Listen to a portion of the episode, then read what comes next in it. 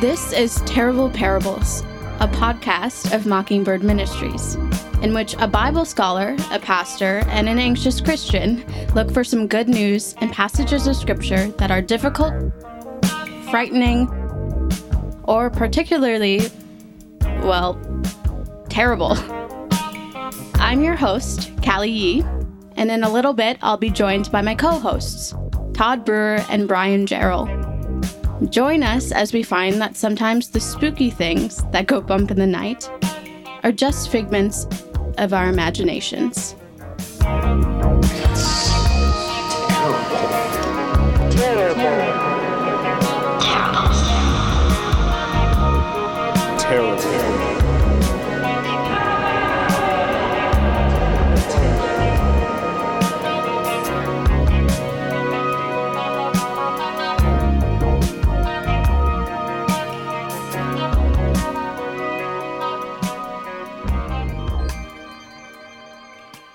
Again, Jesus began to teach beside the sea.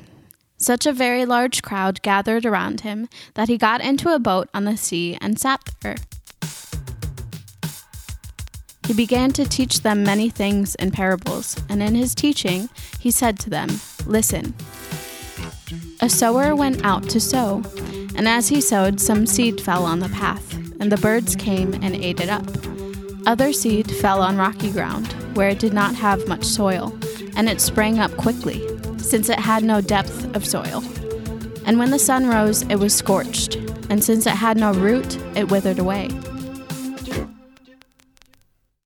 Other seed fell among thorns, and the thorns grew up and choked it, and it yielded no grain. Other seed fell into good soil and brought forth grain, growing up and increasing and yielding thirty and sixty and a hundredfold. And he said, let anyone with ears to hear listen. So I don't even need to ask y'all what makes this. You, wait, parable. you don't want to hear from us first? I, I, this parable, Todd, ooh, is so hard for me. It's so hard for me to read. And so I'm really excited for what you guys have to say. But can I just explain why this is hard? Absolutely. All right. So this parable feels so terrible to me because as I Google it, which Google is not the first thing that you should go to, obviously, but there are so many interpretations out there that just bring me into this deep rabbit hole of law. And so I feel like mm. there are there are some people that do the other thing, as in they say, "Oh, other people are like the rocky soil, but I am the good soil. Other people are the thorny soil, but I'm the good soil." But for me, I am the complete opposite of that. My mind immediately goes to, "Oh, I am the rocky soil, and I have to do everything in my power to be the good soil." So I have to make sure I do devotionals and, and mm-hmm. pray and do all of this stuff, mm-hmm. knowing knowing that grace is sufficient and whatever. But my mind loves to say that I am the rocky soil, and because of that, like grace is not for me. And so it just feels kind of hopeless. And so I just am really looking forward to hearing from you guys. So you go to like the worst case scenario. Worst case scenario. My brain immediately goes to that, um, and I hope I'm. Well, I I hope I'm the only one that does that. As in, I don't want you're, anyone. You're not the only one, Callie. I know. I don't want anyone else to experience it, but I know I'm not alone in that. Yeah. yeah. This is a really tough parable. Uh, not because the parable itself is tough necessarily, but because for a parable that Jesus actually explains to all of us without mm-hmm. moralism, spoiler that's what we're going to talk about. um, like preachers have done their best forever to make this a moralistic text. Yes. And they've said things like examine your soil. Oh. Like plow your soil, make mm-hmm. your soil better so that the gospel can land on you. Yes. And I don't think that that has any bearing on what Jesus intended when he's out on a boat looking at a massive crowd, talking and, and preaching and teaching at the beginning of his ministry in the Gospel of Mark. And uh, I'm just really sorry, Callie. I'm like, uh, I, and I feel bad for anyone listening who's been in that same place where a parable like this has been like, house your soil, till your soil, make your soil better. Soil can't change itself. It can't? I mean, have you ever seen a soil that changed itself before? I I certainly haven't. No. It just sits there. Anyway, Uh, but yeah.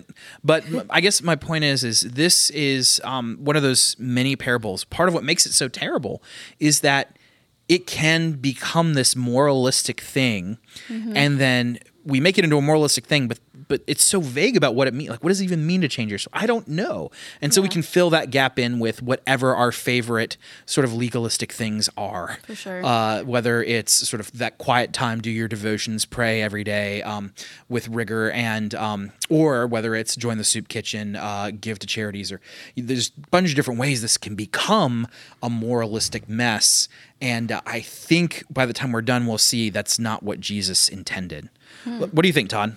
Yeah, I think um, I think because the the divisions of soil are quite specified, it's really easy for preachers to kind of get on their usual hobby horses about whatever various moralisms they want to talk about, right? Um, so, like for example, John Chrysostom. In his interpretation of the parable, which is otherwise quite good, he's very kind of attentive to the details of the narrative. Um, but when it comes to his take home message, he only has anything to say about the thorny ground, the, about people who are rich. And he Mm. uses this basically to say everyone should be ascetic and no one Oh, should accumulate wealth. Oh. And here you go. Like, and he has nothing to say about any of the others. So I think for me, that's illustrative of the way that we can sort of take the um, variations that Jesus spells out and just gravitate towards the one that we really think is the problem. We like pick and choose. Yeah. Like uh, it's not every day we throw an early church father under the bus, but if that's all he's got for this passage, there's there's there's more there that he's missing. I mean, he's quite good otherwise, but but when it comes to ac- his actual take home message to people, he's quite he's quite severe.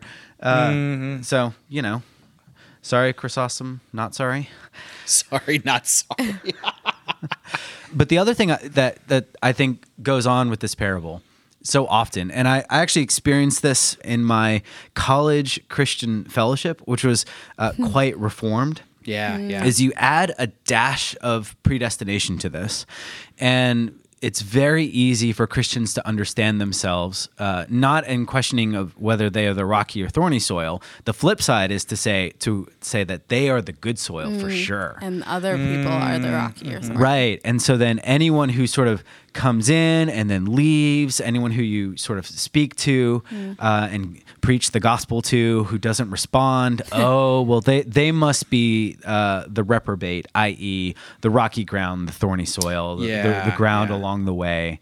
And it's used in, in this very oddly kind of self righteous manner where I'm the good guy here. I'm the good soil. I'm producing fruit. I'm out there preaching the word. And all of these other people, they're so terrible. Look at all these different ways they fail. Yeah. Yeah, it's sort of this way of of absolving somebody from the responsibility of their gospel communication, right? I think of the bullhorn guy outside of a sporting arena, you know, and and there's a sense in which you talk to him, you're like, dude, what are you doing? He's like, it's okay because I'm gonna. I, I know it's not landing for everybody, but it's gonna land on the good I'm soil. just sowing some seed. Just sowing the seed, as it were. And, and so, yeah, there there are some ways in which I think this text becomes unwilling, unwittingly, a justification for a certain theological position or a justification for a certain, as we say in Pittsburgh, a certain jag-off behaviors, right? Uh, Right. certain behaviors uh, that are um, not really thoughtful expressions of loving one's neighbor can be justified because it's like, oh well, again, they're not the good seed. Like, there's something I don't wrong have with to care about them. Yeah. Yeah. I'm just looking through the soil to find the good seed, and that's where I'm gonna gonna plant. Yeah, they take the simplicity of the image of the sower and liken it to themselves. And so that if they have a confrontational conversation with the waiter at their table about X, Y, and Z, uh, but they've at least sowed the seed, yeah, yeah. right? And like that's let's be honest, that's a temptation for every Christian, right? Mm-hmm. Like you know, I've got my tradition, I feel comfortable and I feel good in it. They're all the bad soils, and if Mm-hmm. they don't want to come uh, to my way of thinking, well, that's just them. And I Mm-hmm. think that's you know, let's let's be honest. Who who hasn't done that? Like this idea that people are somehow predisposed based on who they are to either hear and receive or reject. I don't know that that's the point of this parable. at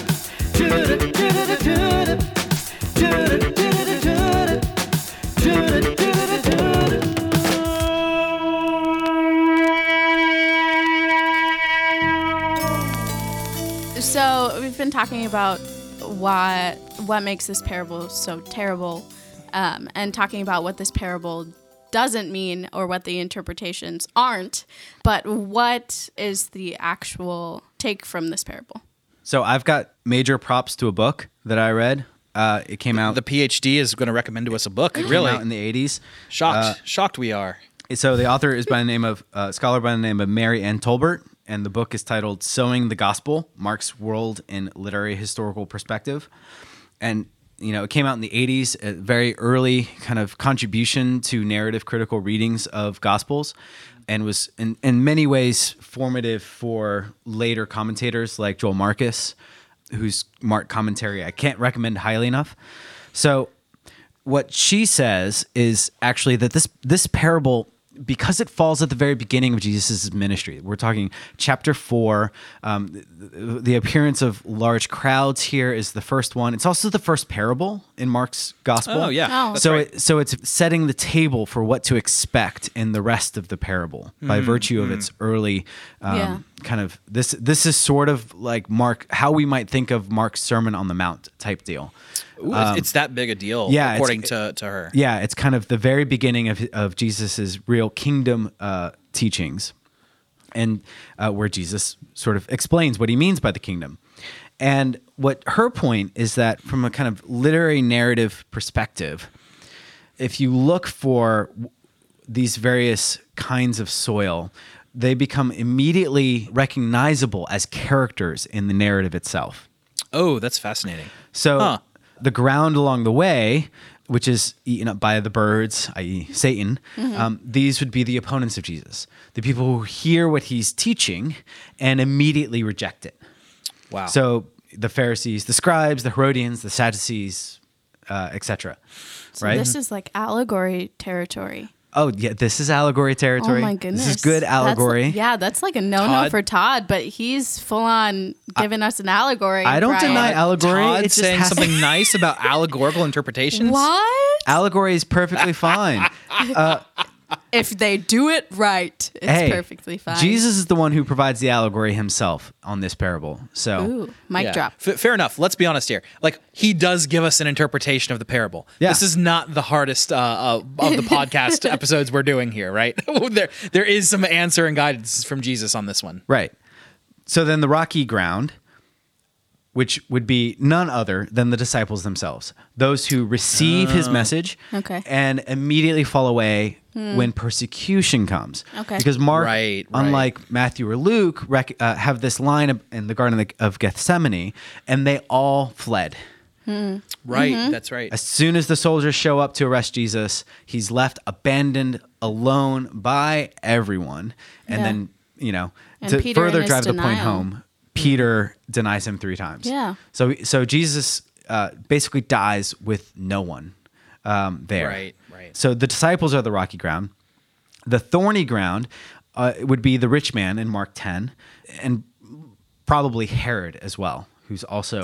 Oh, right, because rich. there's that throwaway line where it's like uh, Herod was interested in this Jesus guy and tried to sort of like figure out what was going on, and then finally, like when when when uh, at the end of Mark, when Jesus is brought before him in the trial, he's like, "Oh, good, I get to finally meet this Jesus guy." Yep. And uh, yeah, that's really fascinating. Consumed with the cares and concerns of this world, he is. Yes. Oh wow, wow, wow. But the so then the twist though is she then pivots to say where's the good soil in Mark's gospel? Yeah. Hmm. And there's no identifiable analog. There's not a hmm. single character is the good soil in this in this gospel. Interesting. That almost feels like good news, though. Right. I mean, so Jesus dies with uh, abandoned by all of his faithful followers. He's alone. He's outside. The, he's outside. Um, the women approach the tomb, anticipating that they would find a body there. They're like, so there's no actual good characters in, so so to, so to speak, who understand who Jesus is and carry it through, uh, and, and, and through through his death. That's really fascinating. so in some senses, this is a bleak parable. The good soil that he's sort of talking about could maybe be indirectly referenced to the gospel text itself, but there's no individual who represents a good soil. It's almost like the good soil, once again, is representing how impossible it is to be like the impossibility of fulfilling the law. Yeah, in in some senses, I, I would say Mark would put it around in terms of the impossibility of recognizing who Jesus really was within his his ministry, um, and or rejecting who he was. Okay. like understanding that he's the Messiah, but rejecting the idea that he's a Messiah who has to suffer and die and be crucified.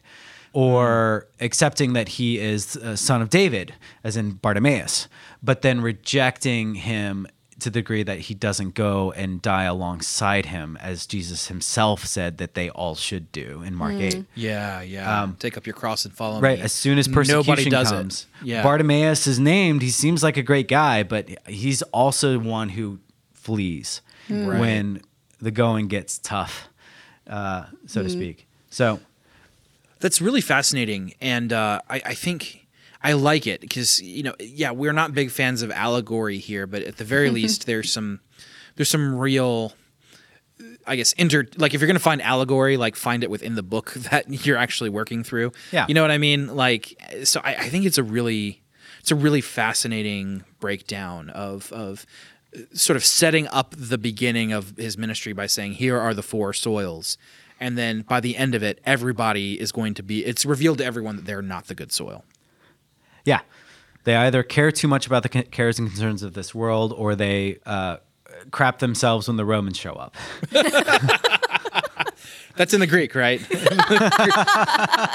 Good imagery there. that's that's somewhere that's somewhere they crap themselves. The Romans show up. The Garden But- of but- Gethsemane was a smelly place. But but you know what's what's wild though is that even though there's not a single person in Mark's gospel who becomes the good soil, like part of this parable is that Jesus sows the seed anyway, right? Hmm. Like and and the sower, you know, I've read enough about this to know that some scholars don't agree with this, but I, I can't not see the wastefulness of the sower working on the soil here, right? Like, think about your own backyard garden. It's like, here's the potting soil that you set down so that you could grow your petunias.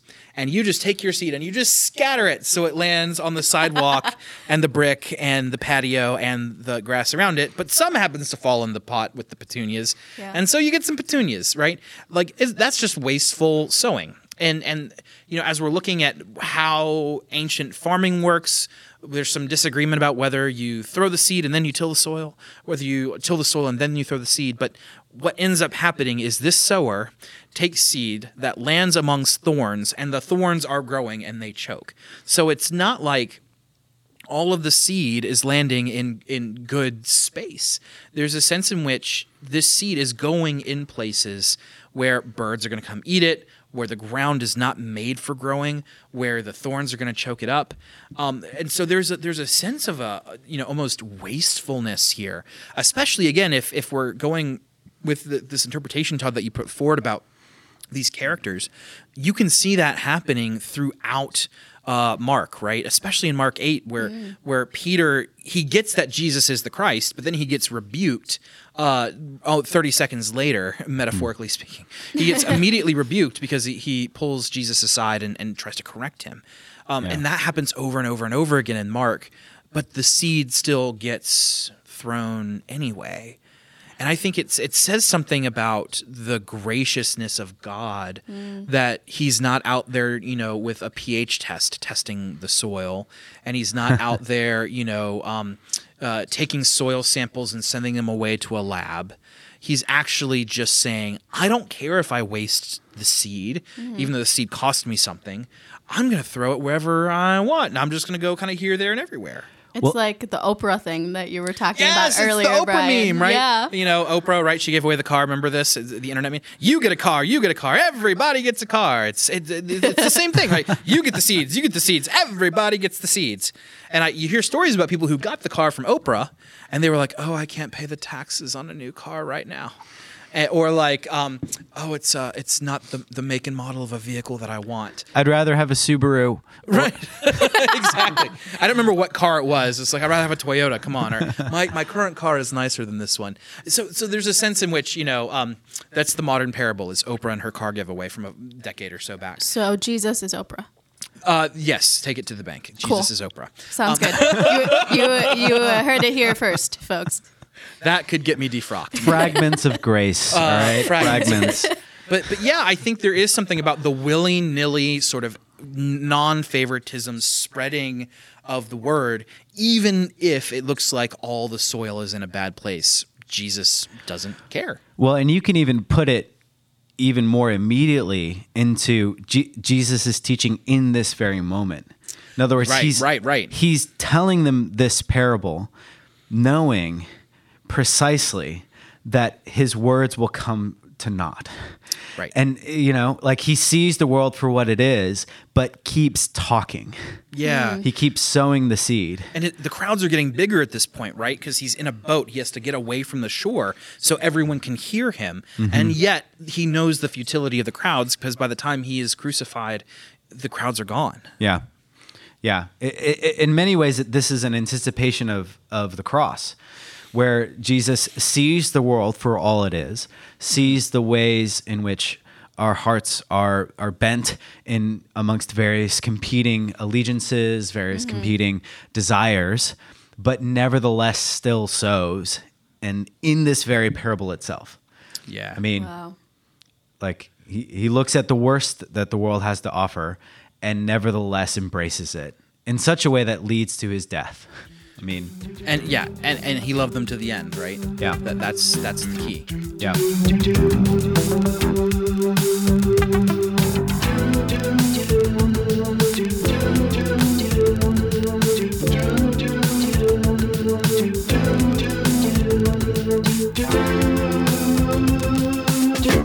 So, uh, I have an article for you guys that is from uh, my one of my favorite uh, Mockingbird issues. This isn't new to you guys. I've already like gushed about it. Um, And you're not wrong to gush. Let's, let's put it up front. Like this is a phenomenal one of one of the best essays out of Mockingbird in what 15 years. I, I, I absolutely. We don't play favorites, Brian. Every article is amazing. Yes. This is the general general editor of our blog, encouraging everybody to write and submit wonderful things to him for publication. I love all my children We'll, equally. we'll plug his email at the end.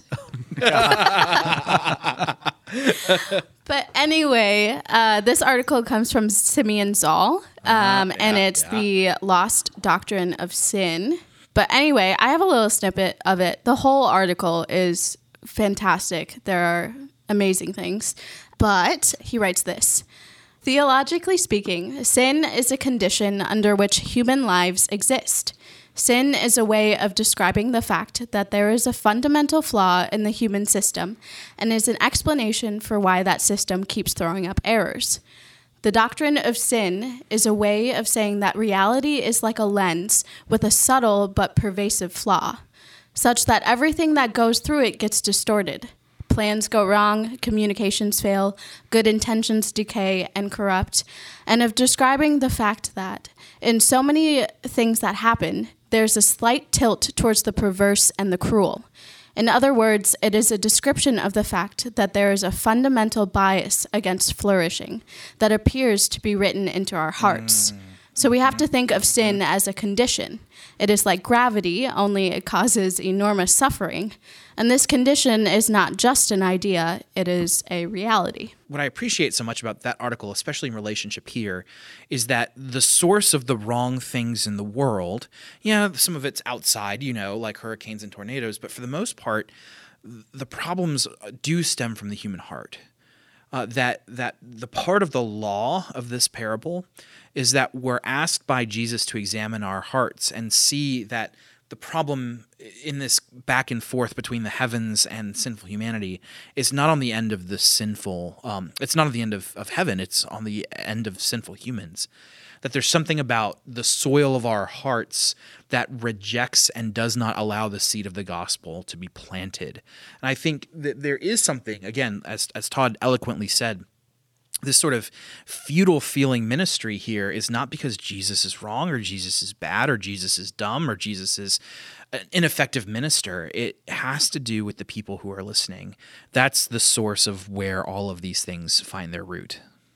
Yeah, extrapolating from the parable to an idea of original sin is is, is actually really fascinating if you think about it, because original sin is often thought of as as this kind of concept that is a little heady or it, it has to do with a kind of attribution of wrong. But w- the way Simeon talks about it here is as, as an explanatory doc, uh, sort of doctrine. Yeah, yeah. As something that, in, in the same way that Jesus in this parable talks about why fruit doesn't produ- isn't produced. Right, Um, So Simeon, eh, you know, I think th- these two are, are paralleling quite well with each other the the story that actually came to mind um, to me as you were reading that is I'm I'm reading through Philip Yancey's memoir Where the Light Fell. oh yeah. I'm I'm halfway through it and and it's it's bleak in many ways, but he's describing his his sort of life as as being you know really religious and really uh, he was he was a kind of fairly good Christian, and then one summer he goes to a, a kind of Christian summer camp. His mom is the Bible teacher for this summer camp. So he's there the whole summer, and camp people go in and out. And by the end of the summer, he's bored. And he's, on the one hand, he's like responding to the teaching, he's, he's enjoying everything. But by the end, he's bored, and he tells this story about how he and a friend discovered a bunch of box turtles. Hmm.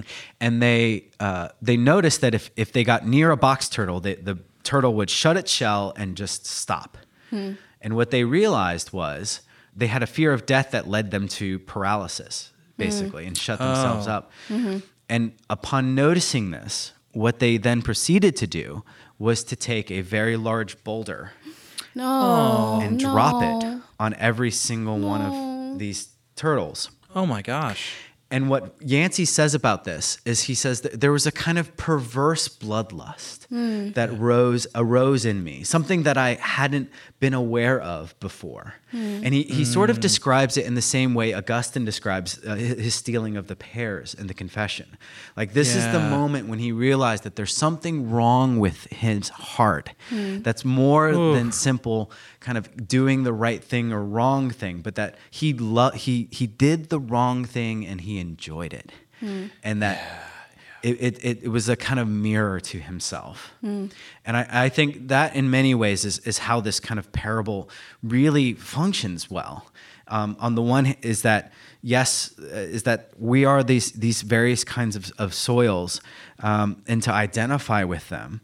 Um, not by uh, not in such a way that that we try harder to change our soil because soil can't change itself Right, but right. rather uh, as an ex- explanatory doctrine that that recognizes that there is something wrong with our soil Yeah. and um, the the problem is deeper than than mere uh, than mere activities or morality um, Yeah. that it's it's it's it, it needs to be um, yeah it needs to be changed This idea of so um, to speak the fact that a mirror is held up to us, um, showing us our sins or showing us our brokenness, um, feels really, really scary.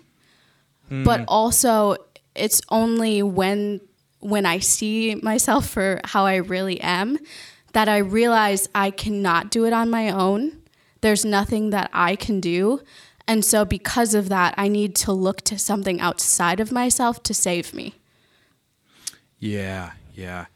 I, I think that's right, which is part of why I get really frustrated that when you Google this parable, and I will echo what Callie said, do not Google this stuff, Do friends. not. Please don't. like all you get is moralism, and it's change your soil, change your soil, and soil can't change itself, as Todd said, and Yeah. and and it just drives me nuts because again, this is one of the few parables where Jesus actually explains the parable. And when Jesus explains the parable, he doesn't say, change your soil. he simply leaves this as a description of his reality and his ministry, that there is some level of futility to what he's doing. And he does a futile thing out of love. Uh, He, he loves the, the people to whom he was sent. They did not receive him. And so when we add the moral burden of change your soil, change your soil uh, to this, we're really doing the opposite of what Jesus intended, which is that examine your soil and see how bad things actually are. I think if we think we all know people like this, we can point. Uh, for example, maybe there's someone in your life who's like really picky romantically, and you keep trying to set them up. And uh, I'm not talking about anybody um, within a 10 mile radius. Are you of, sure? Of, of Charlottesville, Virginia, right now. But they're just super duper picky, and every time you try to set them up with somebody, um, you know, the the romance goes apart, or they just completely have this string of torn apart romances. And after a while, you see them saying, "Oh well, this person wasn't right for me. This person wasn't right. This person wasn't right." You're like, you know, there's the only common denominator in all of your life's uh, struggles is you, right? And and so there is this sense of bringing back and, and saying, okay, well, what does life, ministry, church, family look like if I examine my soil and realize I'm part of the problem? I think that is where if we if we're left with that at the end of this parable, I think we're in a much better place than some sort of moralistic vacuum that we fill in with whatever the uh, the day to day sort of behavior or practice we like is. Yeah. Yeah. And on the other side of this failure, the story, in some senses, ends open endedly, right? Right, Um, right. But we're meant to infer, uh, you know, you will all deny me, but I will go before you into Galilee. Uh, Right. He says in uh, Mark 14.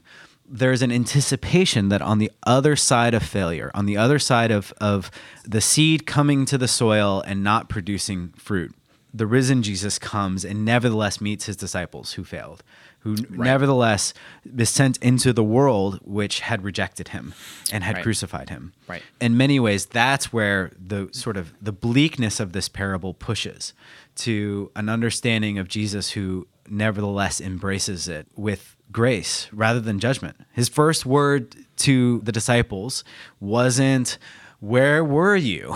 you know? Right, right. It was peace. If I were Jesus, I would have like held it over them. Oh Right, yes, right. you said you were gonna be there and Mm-hmm. you weren't. But but that's not how that's not the tact he takes. It's not.